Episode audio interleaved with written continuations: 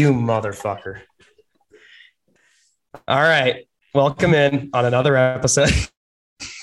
okay. All right. Welcome in on another episode of the Outside Lines podcast. This is your favorite co host, Newt. And before we get uh, started with this interview with the great Kyven Gadson, as always, we are sponsored by BNC Fieldhouse.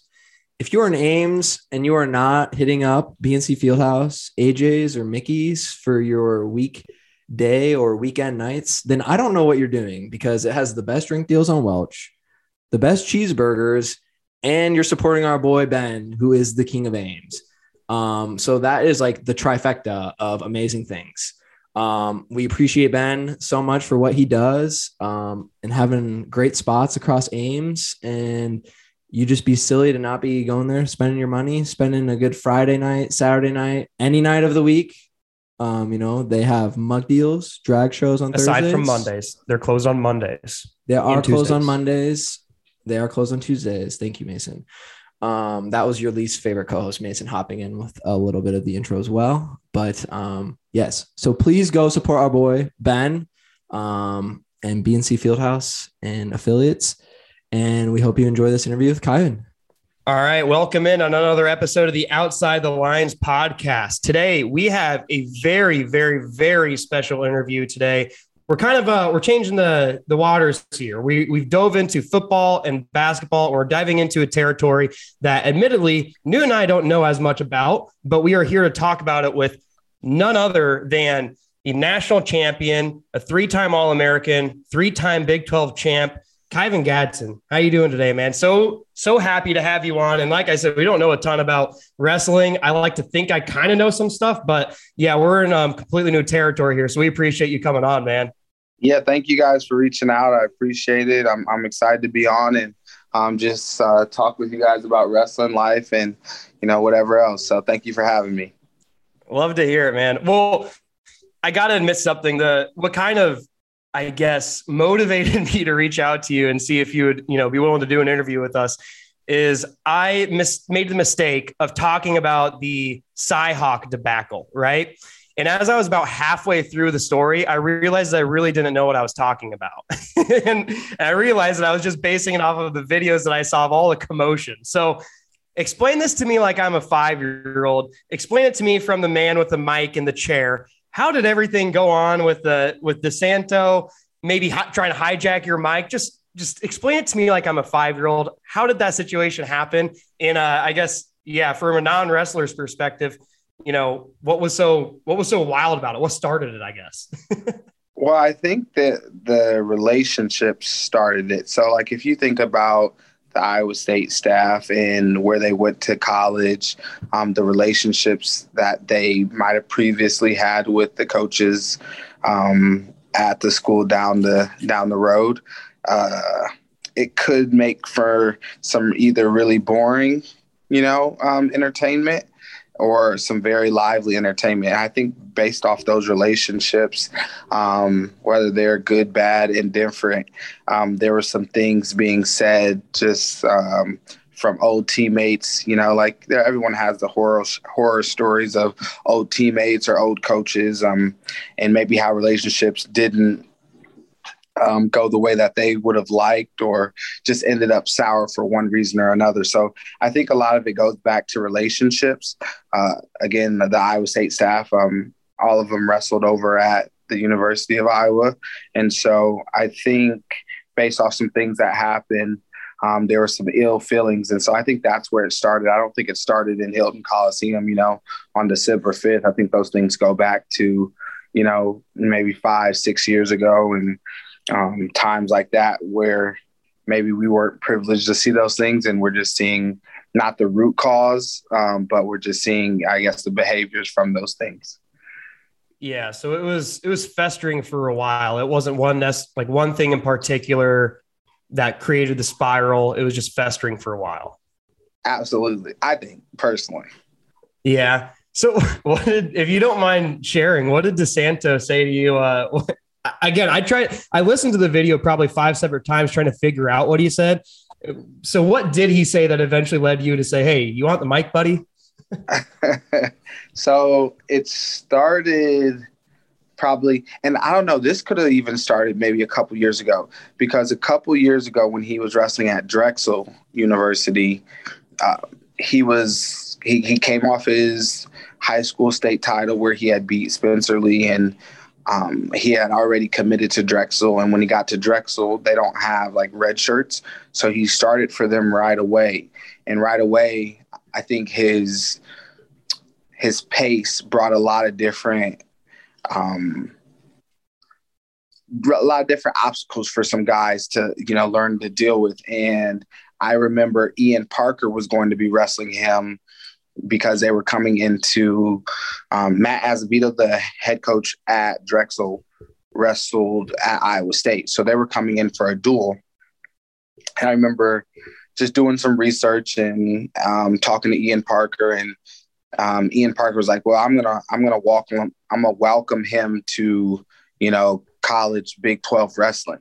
You know, because he had came off some like big wins, and everybody was you know hyping him up on flow and stuff like that. And I think during that time, I said, "Well, I think um on the commentating, I was like, well, Ian Parker said he was going to welcome the freshmen to college wrestling. Um, that's a warm welcome or something like that, right? And so it could go back to that. I don't know if he remembers that, but he's always been I'm very animated, I would say. And so then in this situation, uh, he kind of he guides.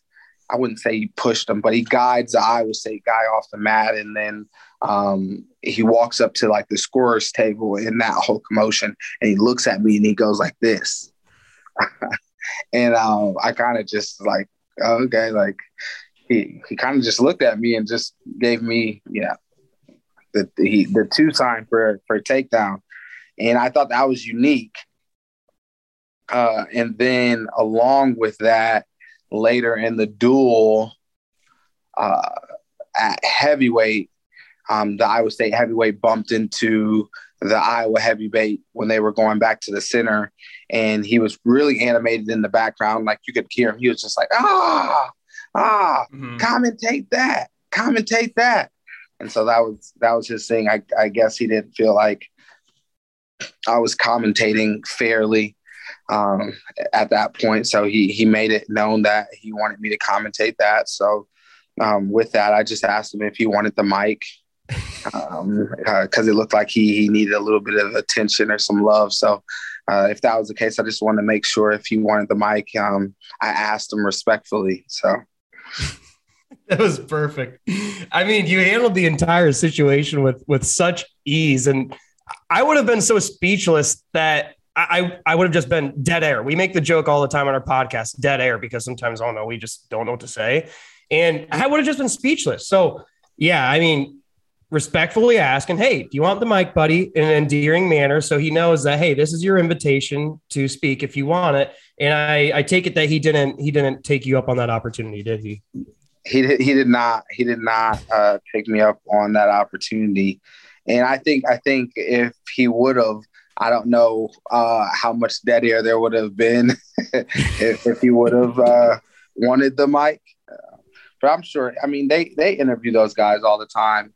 Uh, I haven't seen him in any interviews lately, but he definitely has opportunities to speak on those things and uh, if he if he so chooses. So yeah, he didn't want the mic in that case, um, and so uh, it is what it is. Fair enough. All right.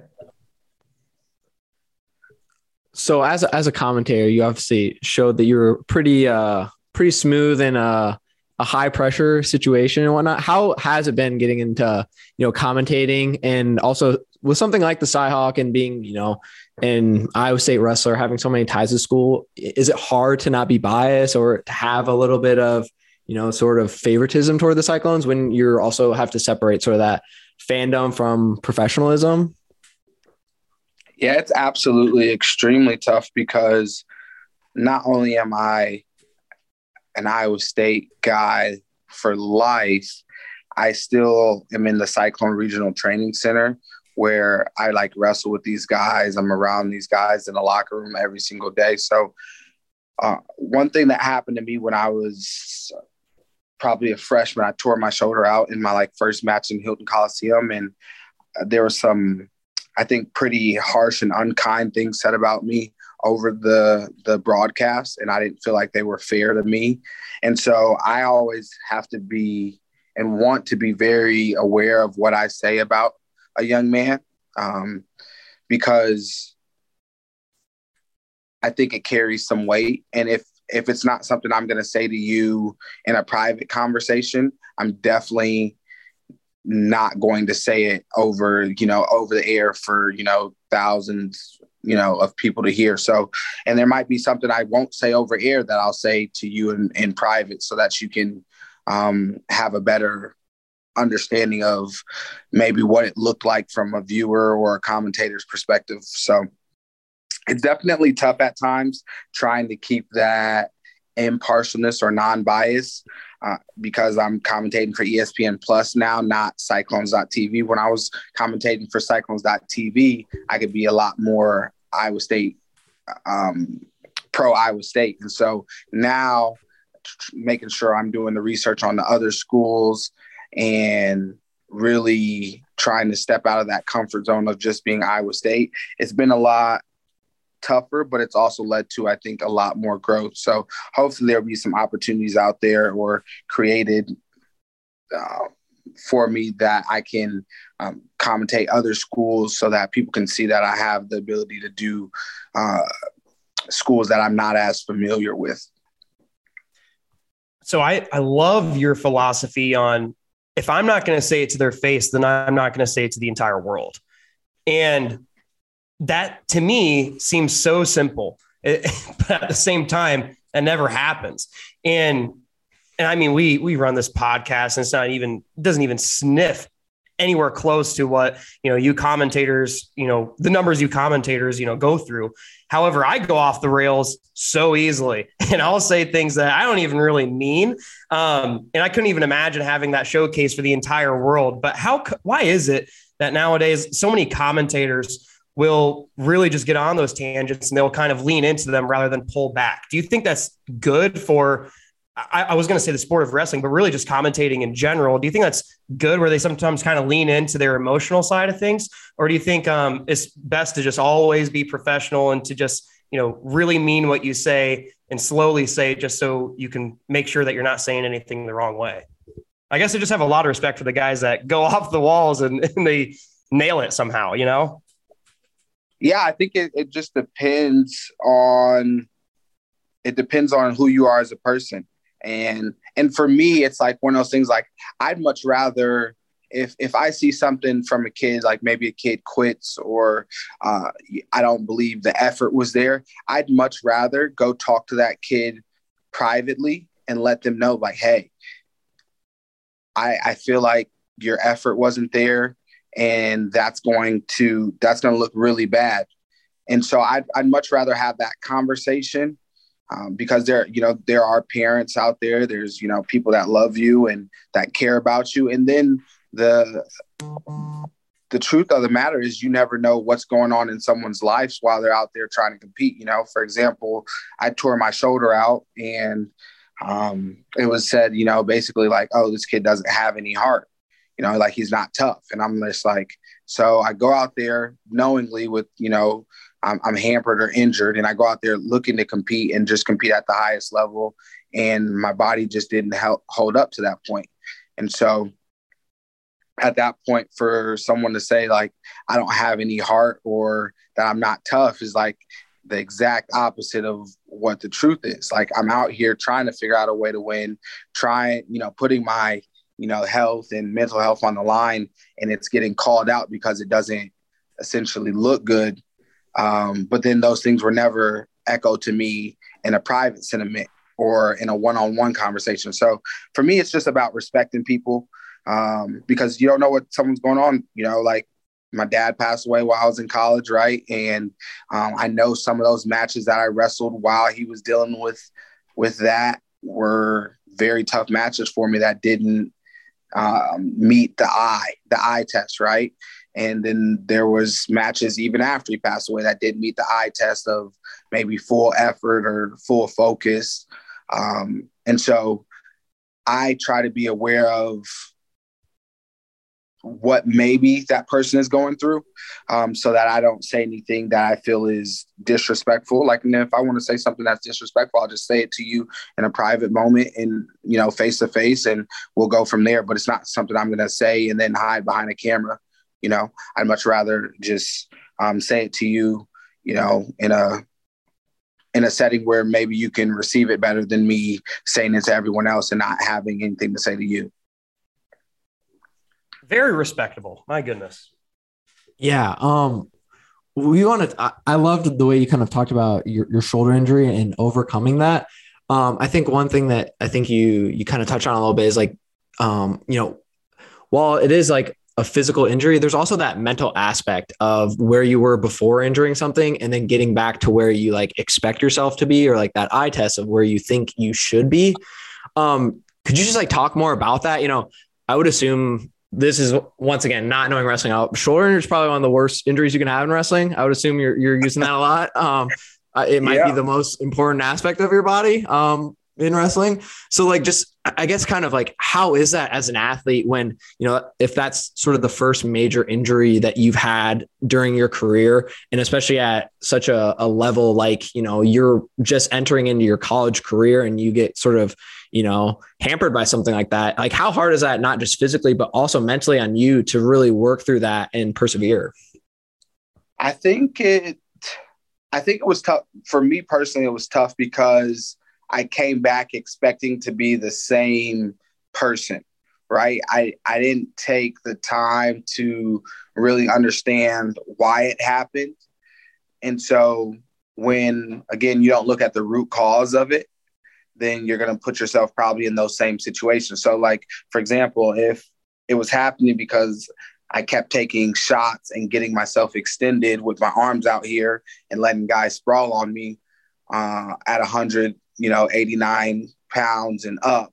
Whereas when I used to weigh 125 pounds, you know, as a freshman or 145 as a sophomore, it's like you can maybe get away with some of that stuff because the guys aren't as strong, their hips aren't as heavy, things like that.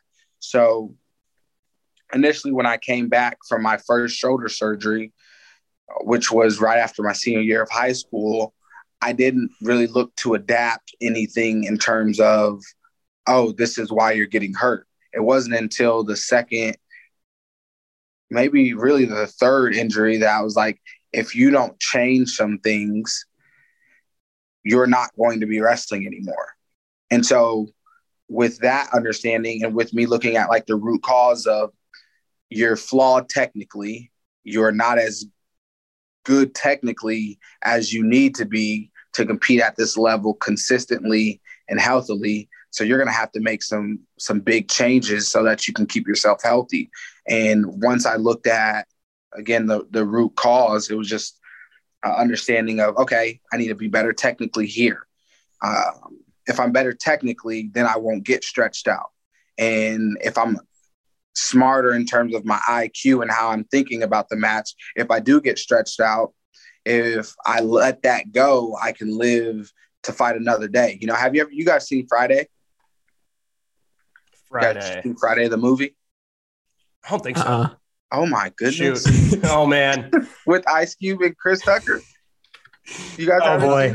I, I, haven't. I, am so bad about watching movies. Like oh, I'm not gonna lie, I'm panicking right now. Movies and wow, you guys just aired yourself out. But anyway, I, have heard about Friday and I've heard it's great, so that's kind of why I'm panicking. So, so in, in, the movie, he goes, he's like, um, you basically, he was talking about um, uh, guns, but he was like, if you don't use guns, you know, you'll live to fight another day, right? And so for me, it was like that same type of thought process. It was like sometimes you can let your ego get in the way uh, and not grow like you're supposed to. But sometimes you're going to have to let your, if you get in a bad position, you let yourself get scored on or you get scored on so you don't get injured. Because if you get injured again, it's over right? Like it's done. Mm-hmm. But if you just get scored on, you can still continue to fight and look to win that match. But it's your ego or your your pride or that sense of pride that's going to stop you from accomplishing the things that you set out to accomplish. So it was very humbling for me. Man, you you really give me this is not at all a question I had, but you give me some Giannis Antetokounmpo vibes. You know, just very humble and very much so the mentality of if I do things the right way, then good things will happen. You know, so has that have you always kind of been that way, or no? I'll, I'll just I'll just share. Like I, I feel when I talk with athletes, and even when I was you know an athlete back in my day, back in high school, you know. um, you do let your ego sometimes overwhelm you. And it might not be all the time, but it could be in certain moments. So, you know, if you're playing a, a bad opponent, then your ego might, you know, inflate the game. It, it, might make it so you're not playing on your highest level, I guess, uh, is what I'm trying to say. Have you always kind of been that way, or is that something that you've worked on, kind of molded into a mentality? I definitely, I think I, I've worked on it, and I think life's experiences um, have have brought a lot of humility my way. um, um, I think I think in high school I was I was I don't know I wouldn't say borderline. I think I was cocky and arrogant, and um, just through like injuries and uh, life life circumstances and things like that that I've had to really reflect and look at situations and um, take individual responsibility and ownership for certain outcomes. And so, with that, with those things happening and life changes happening, it's just like, oh, like thinking about and reflecting on why certain things happen and um, those type of outcomes. And it's just like it's it's humbling for me. And so I feel like life's done and God's done a good job of um, uh, maybe bringing me down a notch when I, I'm thinking, you know, like um, maybe I'm thinking too highly of myself. And so, yeah, I, I don't think I've always had that thought process, but once you um, get to some maybe some low prep places and um, things don't go your way, you, you have um, an opportunity to really reflect. And I think I try to do that honestly and usually when I when I reflect honestly, I can look at myself and be like, okay, this is where you were responsible. This is where you weren't. Now, um, what are some actions you can take to um, move forward properly? I love that. All right, so moving on because I I got to talk about it. Kyle Snyder, the youngest gold medalist and world champion in American wrestling history, mm-hmm. and you pinned him on his last match in an Ohio State uniform. So just walk me through. Was it not was, his that last? Was, that was his first NCAA. That was his first NCAA final. He was a freshman. I was a fifth year senior.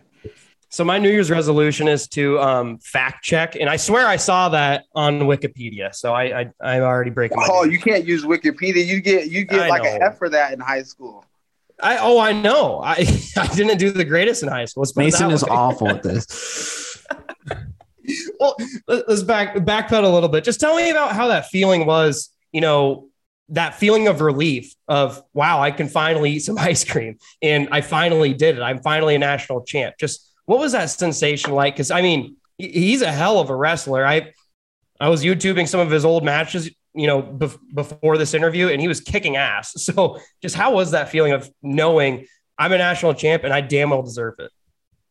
It was it was great. It was amazing, and I think the the thing that felt the best is that you could now say, like with a sense of peace, that the people that invested in you, the people that, uh, yeah, the people that invested in you, the time you invested, you really, really felt like it paid off. Now, there, there, things can go like one or two ways, right? In that, those situations, right? Like you cannot accomplish your goal, and you can feel like you did everything, and uh, and be like, oh man, it, it paid off, right? but I really felt like in that situation and that accomplishment, all the the tough practices, it was all worth it um, for for that for that moment. It was a very special moment for myself, my family, um, the coaches, um, I think the university, you know, and so I'm very very appreciative of that moment, and I had I had a blast doing it, and I mean Kyle and I have had our our battles since then too. You know, um, trying to make the world team, I had to, I had to go through him, and so he kept me off the 17, 18, 19 world team. You know, we wrestled in 20, Um, he got injured in that bout, but I was able to come out uh, on top of that bout. And so, but then he made the Olympic team in 21, you know, and so it's like, man, would you would you switch that moment for those Olympic teams, you know, or those world medals and stuff? And it's like, no, like you just have to get better, right? And like so, um, after I beat him, he went on a, a crazy run of you know winning world won three world and Olympic titles in a row, you know, in 15, 16, uh, and 17. And it's been kind of wild to watch, especially I think Flo just came out with um, uh, the top 100 American wrestlers of all time, and he's he's number five on that list. And I, you won't think like I think he's like maybe like 25, 26, um, yeah, 25, and he already has like seven world or Olympic medals. And so it's it's honestly like mind blowing to to see some of the things that he's done in his career. Um, because you knew he was going to be good, right? Like you knew he was going to be good, but I don't think I didn't I don't think in my mind I thought he was going to be at this type of level. So it's been amazing to watch. Not always fun because um, it's the it's you know delayed some of my goals um, with us being at the same weight class still, but it's definitely gave me a, um, a barometer of what I need to do and someone that is like there so that you know what what needs to happen for you to achieve your goals. Okay. So with on the same page with Kyle, man, this is going to be the stupidest way I can ask this question. I told you, I, I like to think I know wrestling, but I really don't. So in that match, he grabbed your leg, which you then, you know, pulled a reversal on him and pinned him immediately after. But in that moment, when he grabbed your leg and you're hopping on one foot, are you just thinking to yourself, to yourself, "Oh shit, oh shit, oh shit, I'm totally done for," or are you thinking, "I got him right where I want him"? Honestly, I felt very, very confident about where we were at in that match. Um, technically, we had saw we had saw some things earlier in the year when we had wrestled that made me a lot more confident in that positioning that we were going to get to.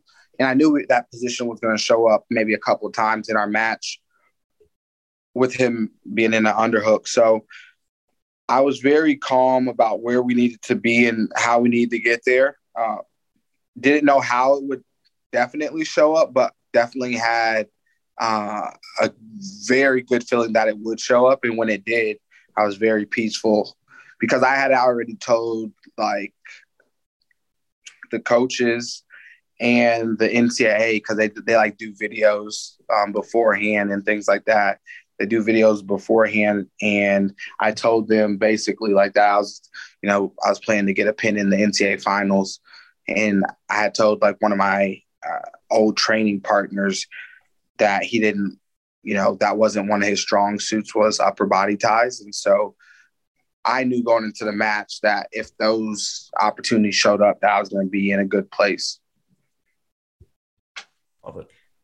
So you mentioned that you've kind of had battles with him, you know, kind of throughout your career, you know, um, and that he's maybe impeded you to to kind of maybe you know, like you said, make certain teams or anything like that. Do you think as a as a wrestler and a competitor, that's been something that has been a positive for you? That you know, I guess it's like trying to be like a basketball player when LeBron's just like dominating the NBA, like that that concept of like someone who's holding such a like a high level of excellence also motivates you. Um, like does it kind of you know get that fire in you and like get you out of bed in the morning to like try and be better since you you kind of seem to run into the the same person uh you know i was i was noticing you guys you said you've you know ran into him multiple years in a row. Like how does that kind of like fuel you as a competitor? Well, definitely, it, it makes you aware of your your your your flaws and your your failures, and those failures are usually stepping stones if you can keep up the the growth and the honest reflection, and then the the work that you have to put in. It gives you an understanding of what needs to happen. So, I mean, those losses, every single one of them have been tough, right? Because you're you feel like you're this close to accomplishing a lifelong dream and the way basically that it works in um, America is if you make the team, you're more than likely going to win a world or Olympic medal. And so, um, but only one person makes the team.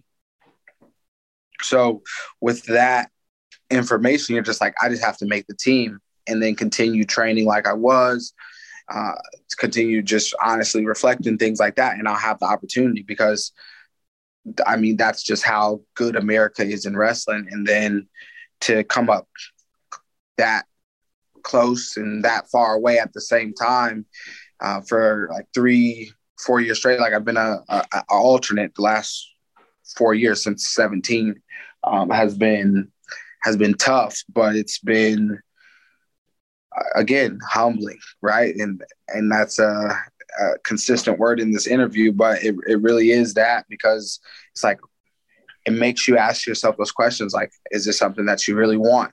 Are you how much are you willing to give to this? You know?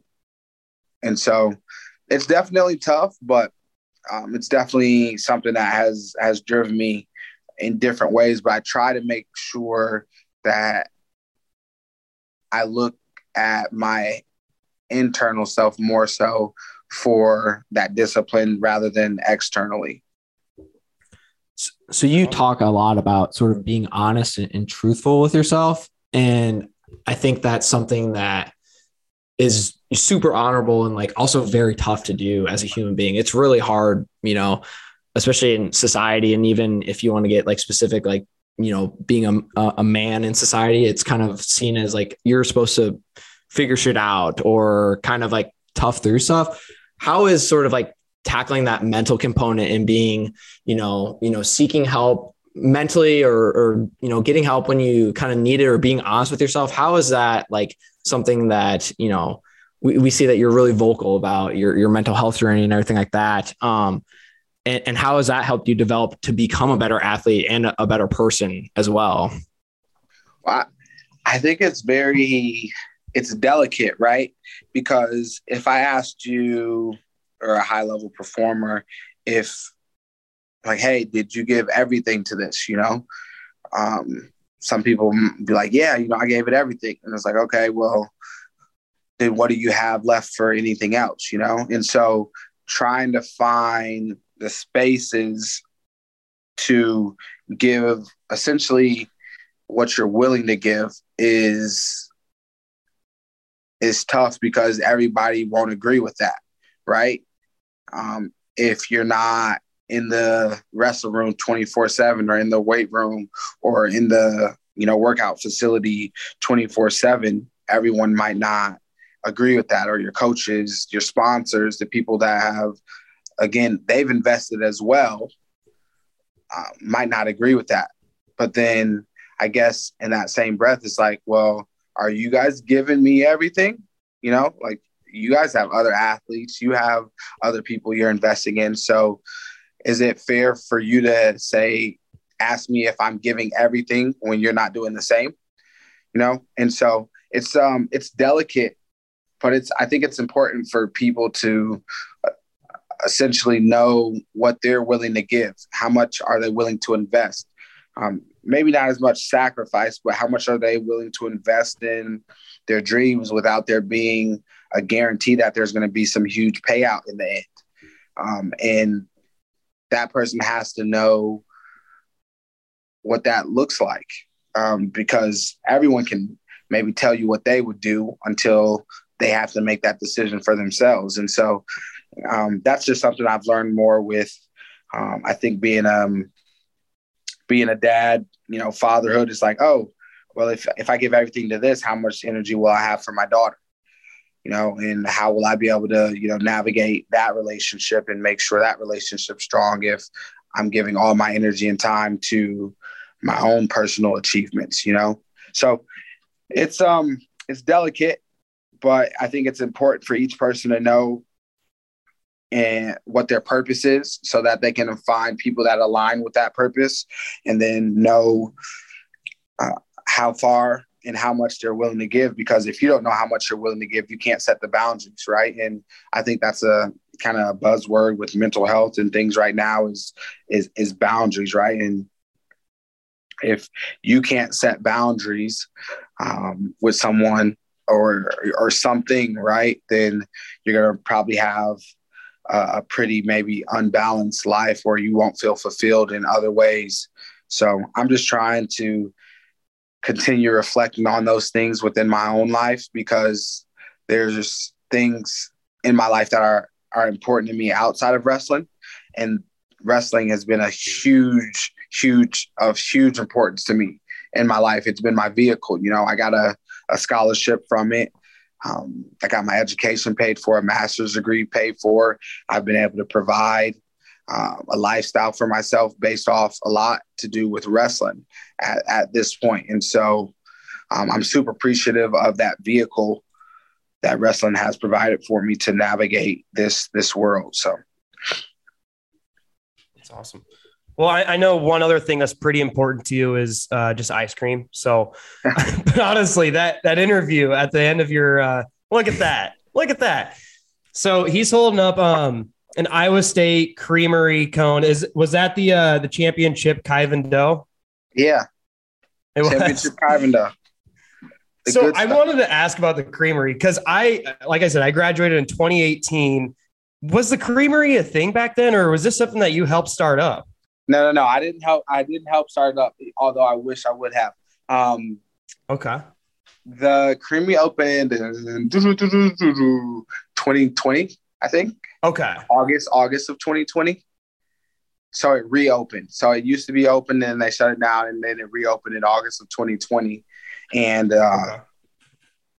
we I was there with my manager, um, Erica Andorf and business partner, and she went and talked to Dr.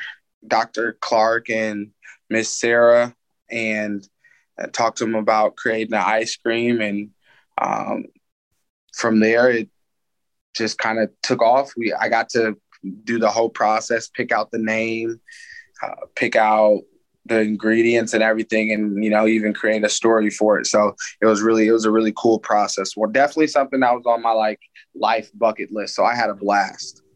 That it was so cool, man. I mean, when I first saw the creamery, like I said, I, I didn't even see it when I was in college. So I just naturally assumed that you helped start it up. But um, I, I was going to ask a question why why we called it the Creamery because I think that's too just perfect of a name. But um, in that interview, you just had so much adrenaline running through you. It was so funny to just watch it. You were just bouncing up and down. You couldn't stand still. And, and I don't even know if he had another question for you, but you're like, I just want some ice cream, man.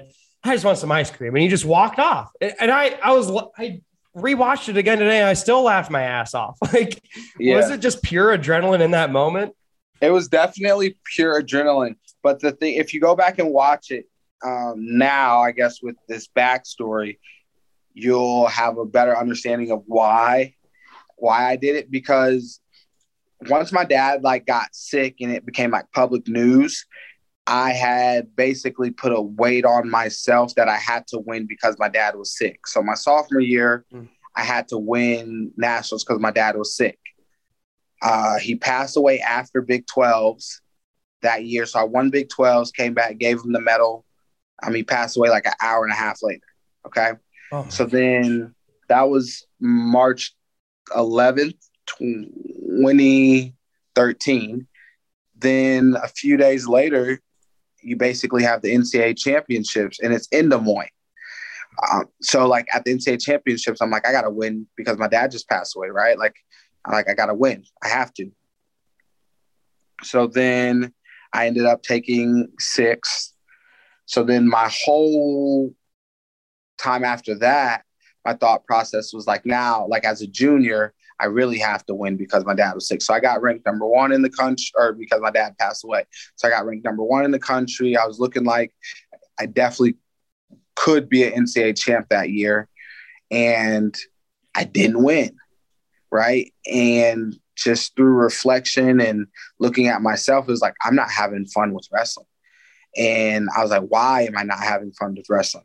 And it was because my my um, motivation had become external. It had become, oh, you have to win because your dad passed away. Not, mm. I'm looking, I'm going into practice looking to get better. I'm looking to find different ways. It was all, oh, because your dad passed away. So it was just like this big, like, cloud hanging over my head and I didn't do a good job of carrying that. And I don't think I should have put that on myself to carry. Uh, I never had wrestled for my dad previously, and I shouldn't have started wrestling for my dad. But that was something that had got me into gear after you know some shoulder injuries and things like that. So the whole time after my junior junior season where I took fourth, I just took a bunch of time off from wrestling and just trying to figure out how I could get back to falling in love with the sport that I fell in love with as a kid. And and with that, I was just able to wrestle my senior year just basically at peace with whatever happened. Like it was like just have fun. Whatever happens, happens. You won't you're only gonna wrestle for the next six months and you'll be done on March 21st, regardless of what happens, whether you win an NCAA title or not. And I was fortunate enough to have won win to win an NCAA title, um, and so when the interview was happening, the my first thought process after winning wasn't, "Oh, your dad died." like that wasn't like like the first thought process. So when he, he goes like, you know, how how's it feel? And I'm just like, oh man, snaps. Dad's not here to see this. And I was like, oh man, I'm about to start tearing up. And he's like, and I was just like, I'm, I'm just super grateful. My mom, my dad, everyone, they deserve this. And he goes, So how does it feel? And like you said, it was pure adrenaline. But I was like, I think he just asked me the same question twice. and at that point, I had just like recognized that the media loves a good story, right? And with that, they'll prompt you to to get answers that they want.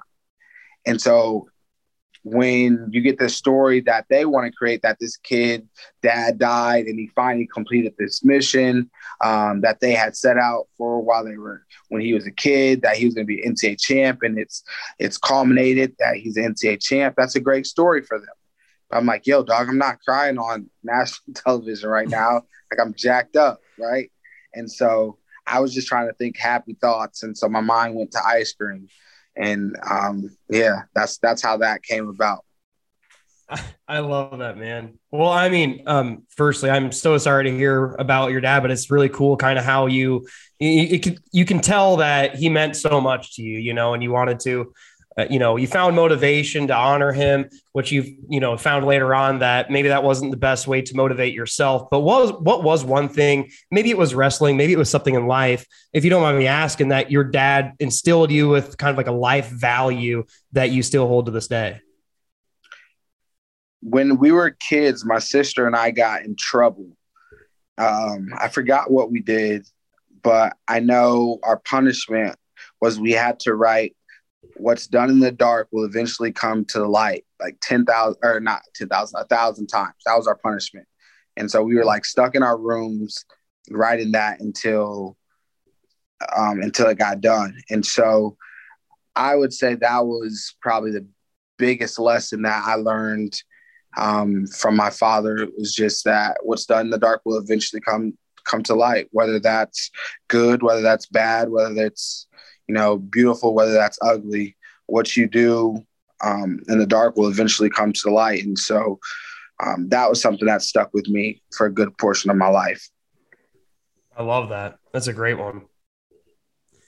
Yeah, I I also really loved um, how you kind of talked about the external motivation was something that wasn't allowing you to sort of succeed or kind of reach a, a goal or, or doing something for you know not exact that's not exactly like you know the reason that you want to accomplish something i think that's just so true in life that so many people can be pressured by outside forces or by these like intrin- extrinsic motivations when in reality they need to be doing what motivates them internally and what will you know kind of fulfill them the most. I really don't have a question on it. I just i love the way that you you talked about that because i i think that is such a a common thing for anyone, you know, even if just like career path or, or certain things on, on day to day where we kind of get stuck in, in doing things for others or what we, what's expected of us or, or what, you know, people think that we should be doing versus what we sh- want to be doing or what would truly motivate us or allow us to like achieve our, our max potential. And, you know, you, you kind of showed that, that getting caught in that, that web and, and, then realizing like, hey, like I just love the sport of wrestling, and I, I want this to come back to like that simpleness of like I, I I very much enjoy this, and I want to get back to to that aspect of of why I want to be so good at it. Um, and I, I just really want to say that I I sort of loved that you know um, just sort of that that mindset and framing you had with it. So I appreciate it. You're muted, Mason. Literally, I, I knew that was going to happen. I'm coughing over here like a maniac, and I'm like, one of these times I'm going to speak on mute. and It's going to suck. Um, so the one of my last questions I was going to ask, um, and correct me if I'm wrong here. Did I read correctly? Not on Wikipedia that um, the International Olympic Committee was possibly looking at dumping wrestling for 2020. Obviously, that was overturned, but was that? Did I read that correctly? Yes that was back in 20, 2013 when that happened. That they were going to drop okay. it for 2020. Yep. So, okay, first of all, why was that an initial thought? Like, are you able to catch me up to speed there? And and secondly, is is there like a shift in how people are perceiving that, you know, globally, the sport of wrestling? Well, I think it was just because there was probably multitude of reasons, maybe some like maybe corruption a little bit, I guess you could say. Um, but then just the inability to appease or collect casual fans just because of the intricacies or the failure to simplify wrestling and make it like something that someone can turn on and just watch, right? Like if you turn on soccer, you know that if they kick the ball into the goal, it's a point, right? Mm-hmm. And res- wrestling has some in- interesting nuances that uh, weren't very fan friendly or even competitor friendly. So, um, with that, I think that message that they were going to drop it really woke some people up in the international wrestling community. And I think they've done a better job now of trying to create something that's more um, fan and competitor friendly so that they can continue to try and build uh, on this this sport that we we in the wrestling community like to call the oldest and greatest.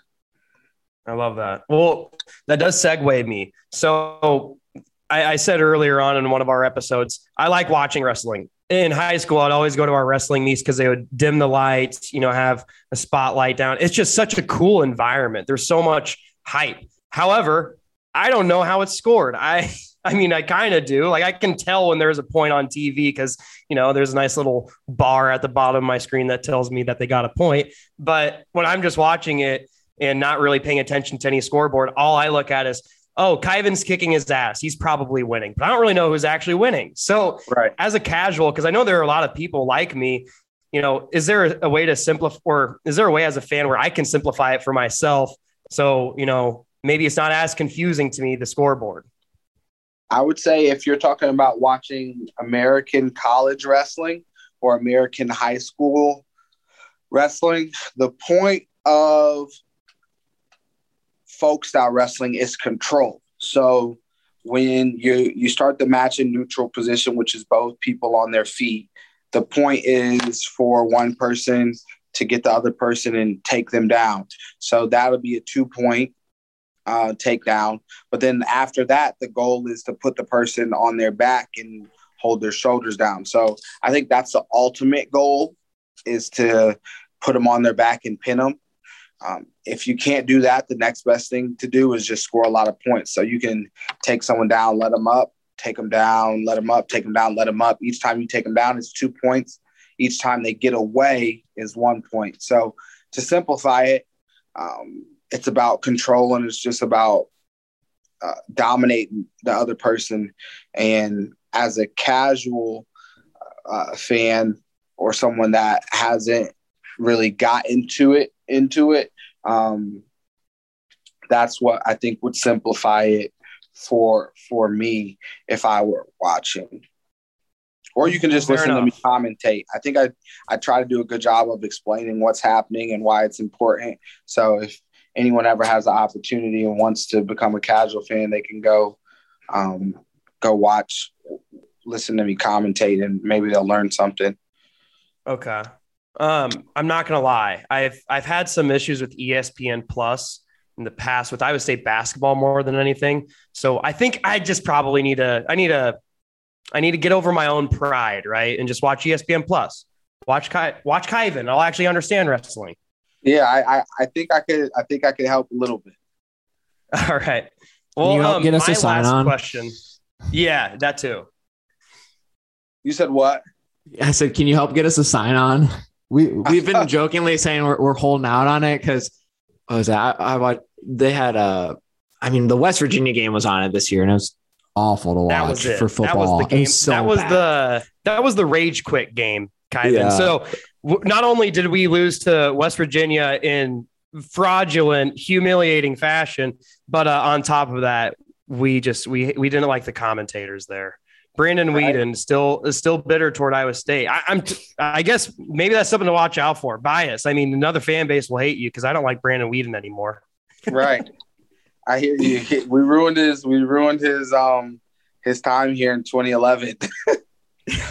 we did. he still. I was at that game. It. it was absolutely nuts. See, I was at that in the skybox with one of my friends. Grant, thank you for taking me, but it sucked because that was still, you know, before we could drive. Like our parents drove us up to the game, and everyone stormed the field, and I'm sitting in the skybox, unable to do so because they're afraid they're going to lose us. Which I mean, we were we were little shits at that time. Yeah, so we definitely would have got lost. All right, man. Well, my very last question is just I was just wondering if you can kind of enlighten us a little bit more on the Be Rare initiative. Oh yeah, the Be Rare initiative. Well, the Be Rare initiative, um, I guess you could say spawned from um, my manager and I were having a conversation about kind of legacy and how we wanted to serve in our community.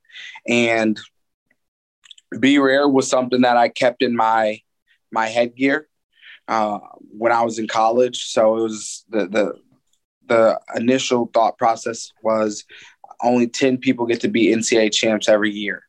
So if you want to be an NCAA champ, you're gonna have to be rare. And what words or action words can you embody that are rare? And it was like if you're relentless, if you're aggressive, if you're resilient in your um, electric or you execute at a very high level, you'll be rare. And so that's where it all started. And then, and that, was something I just kind of tried to embody just my everyday person. So it started as a wrestling thing.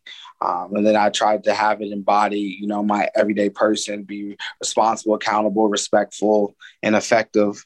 And then uh, we were just thinking about when I went to grad school, a lot of my grad school was dealing with emotional intelligence and um, EQ, as as they call it, and social and emotional intelligence. And so we were thinking about what it did for me at 22 years old, um, learning about emotional intelligence and your thought process and reflecting and things like that. It's like, what if you give this to kids, you know, that are you know, in third grade or middle school, if you give them the opportunity to to create that thinking process and think for themselves like that, what will it do for them in terms of them being able to make, you know, proper decisions and things like that. And so that's how Be Rare came about. And we're we started in uh, May of 2020, just getting the groundwork going. Uh, we just added our second Be Rare leader or Be Rare um, kid, and so we're we're working through it. We're just trying to make make a difference, and uh, I'm just trying to use the platform that I I do have to impact, inspire, and influence. You know, the next generation, um, whether that's wrestlers, um, whether that's you know a kid that likes music, whether that's a kid that um, is a, wants to be an engineer, but I feel like part of a big part of my purpose is to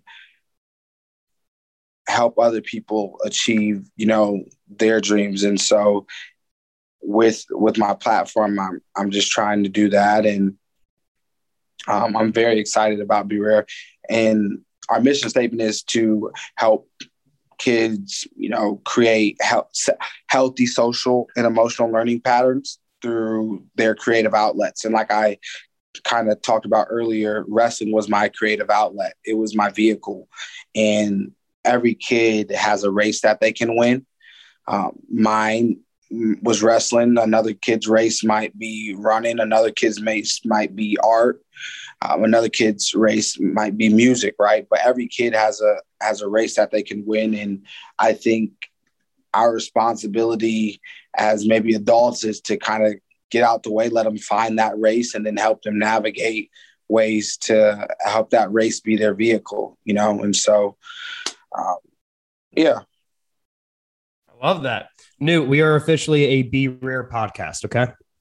I'm all for it. I, I, got motivated by like listening to that. I, I me too. I mean, I think your like outlook on life is, I, I love it. Like just kind of the all the honesty and and like you know, like it, it's it's it's extremely refreshing and um you know, I, I guess this kind of kind of leads me into my last question is like, you know what would you ideally love to see yourself doing in the future? Like if you kind of had like a, a, dream job for Kyven down the road or, or what what I, I, mean you said like you really want to be impacting and, and helping change like you know children or younger people's lives. Like you know I, I guess it's just kind of where do you envision yourself or how do you think you could make that that biggest impact i'm not really sure yet I, i've thought that i wanted to be an athletic director like right now i'm in my office at iowa state um, I'm an associate for the student athlete and letter winner engagement in that office, and I get to um, I get to be a part of the student athletes' journeys, their cyclone journeys. So that's been really cool. Um, I started that role in in July, um, and I've had a great time learning under Lindsay Long here. And so like that's been really fun with me. Like my other coworkers, Allie and Marissa, they've been like great and just helped me get up to speed and um, teaching me things. I'm just like, wow, there's like there's so much to it, you know. And like when I think about the athletic department, it's so big, right? It's huge. Like there's um, there's graphics people, communications people. There's um, all the different coaches and their disciplines. There's um, there's the business side of it. There's the nutrition side of it. There's the the development and the fundraising side.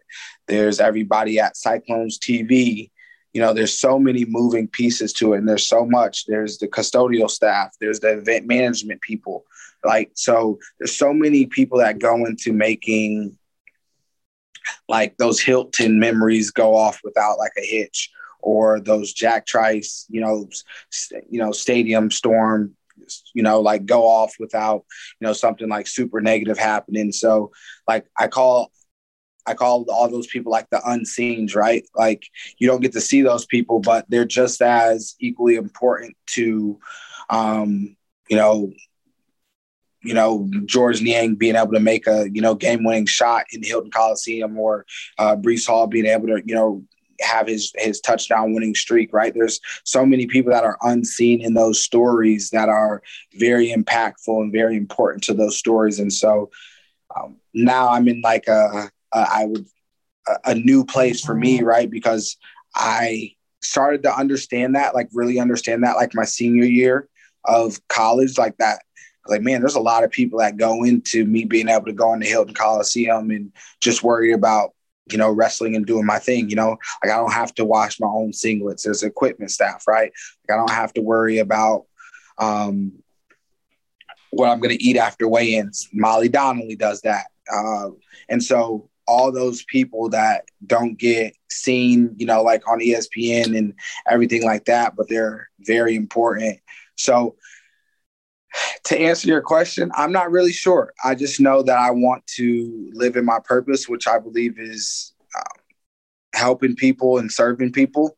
And um, I just want to be a, a, great dad. And so, um, if I can um, serve my daughter the proper proper way and I can serve other people the proper way, I think I'll be um, very fulfilled when um, the clock strikes, you know, strikes out for me. So, um, yeah.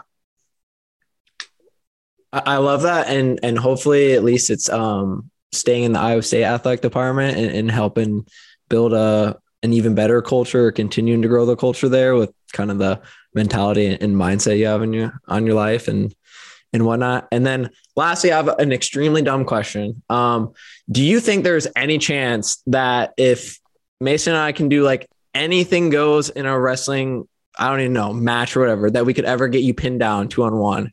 Like if we were could somehow coordinate that, or would you Absolutely just kick not. our ass? Amazing. Absolutely not. Well, Could you guys I- I both pin think- down at the same time somehow? That's I yeah. There doubt. you go. I doubt that. I doubt that. But I definitely know you guys can't pin me. like I'm, I'm very positive. But like, like, you, what, what are you weighing, Mason? I so that was the thing. I'm at like 185 right now because I just had COVID, but I I used to be at 200. So I was gonna say, what if I just sit like on top of you while you're standing up, and then you know Newt does one of those things where he goes for your leg. So it's Oh, what if we of those, uh, tabletop him? What if we tabletop? yeah, tabletop. What if we tabletop? Yeah, I, I doubt it. I doubt it. Actually, But isn't I'm that a very- science? No, because I just Gravity? step over the table, or I jump over the table, or I jump Okay. on top of the table. Yeah, you probably just break the table. If, if I'm the table here, that I'm table's just- getting broken pretty I'm easily. I'm that guy, pal. like now you're putting me into that wrestling mode where I'm gonna have to be that guy. This is always the best mode when we get athletes on. Like if we we even do like some little hypothetical, they're always just like, "No, I will immediately kick your ass," and we're like, "Yeah, we know. We just have to ask." Like, uh, was it EJ is like, "You guys could both try and guard me, and I'm I'm easily catching every ball thrown my way," and we're like, Yeah, "What if we just literally don't like tackle your arms? You can't do anything." It's like, "I'll still catch him." We're like, "All right, Yeah. that's fair." The thing is, we've watched the Big 12 reps enough to the point where we know we can get away with stuff. Yeah, so like, like could pay a lot. EJ Bibbs, we're holding on each arm. He's not going to catch it unless he catches it with his That's face mask, you know? right. Hey, that's real. That's real. That's a lot of that's a lot of arm to hold on to. EJ's a was a big guy. He was, yeah. He is a big dude. Yeah. I don't know. He's not that great I in the think, red uh, zone though, but it's whatever. I don't know, Kyven. I think if we uh, get you, you know, in a nice little flu match, like when you're feeling pretty sick, you know, and both of us are coming at you at once and not abiding by any sort of NCAA rules, I don't know. We could. What if we have if you're- weapons? if you're not What if we have abiding by weapons? NCAA rules, then I'm not neither, and then that Oh, makes me fuck. much more dangerous. man. Yeah, that doesn't. Yeah, don't like that's that yeah. We, Yeah, we should probably go by rules so we don't die. Yeah. Let's just back backpedal here. Forget we asked. Okay. Yeah. All right, man. Well, this has seriously been so much fun. Um, everyone, go to Iowa State Creamery right now and get the. I don't want to screw it up. The championship Kyven dough ice cream. Right? Is that what it's called? That is Championship absolutely. Kyven dough. Awesome, man. Well, seriously, we really appreciate your time, man. And um, best of luck moving forward. If you ever, if you ever need anything from us, a social media account, just slide in the DMs. Okay. All right, and then um, uh, my my call to action is if um anyone has if they donate to a charity or anything like that, you can donate to Be Rare, and it's a five hundred one c three nonprofit, so it would be a write off for for anyone that chose to go that route, and we really appreciate the the support. So um, if you can't do that, a, a follow, a like, or a share on um, the major platforms outside of TikTok um, would be appreciated too. So thank you guys for the support. Thank you guys for um, bringing me on and letting me speak, and um, I appreciate it. Awesome. Thank you, Kyven. Yeah, we'll get all the Be Rare stuff posted. Please go donate. And one last thing we like to do is we just like to sign off and give our listeners a solid roll clone. So again, Kyven, thank you so much for coming on, man. And roll clones. Roll clones. Roll clones, baby. All right. Thank you very much to Kyven. He did not have to give us that much time or to be that patient with us on our lack of wrestling knowledge. Yeah, we, we kind of knew that we were going to have to set our pride aside for that one just so we could talk to him because we really wanted to talk to Kyven. Um, also, quick little correction. Um, BNC is closed on Tuesdays. I apologize. Apparently, they're open on Mondays now. So I don't know if that's new, but they are open on Mondays from 4 p.m. to 1:45 a.m. So make sure you guys visit there on Mondays too. Uh, and on top of that, just go and support them. Go and support our boy Ben. Got the best drink deals on Welch Avenue, as well as best cheeseburgers, best food on Welch Avenue. We got some huge games this upcoming week, upcoming weekend. If you're not watching the national championship on at BNC Fieldhouse, I don't know what you're doing. If you're not going to watch all of these playoff games this upcoming weekend at BNC Fieldhouse, I don't know what to tell you either. But you guys better get on over there, enjoy some Thursday uh, mug deals and drag shows, as well as Friday after class deals of five dollar wraps and three dollar audioses. And as always, thank you for tuning in and roll clones. Roll clones, baby.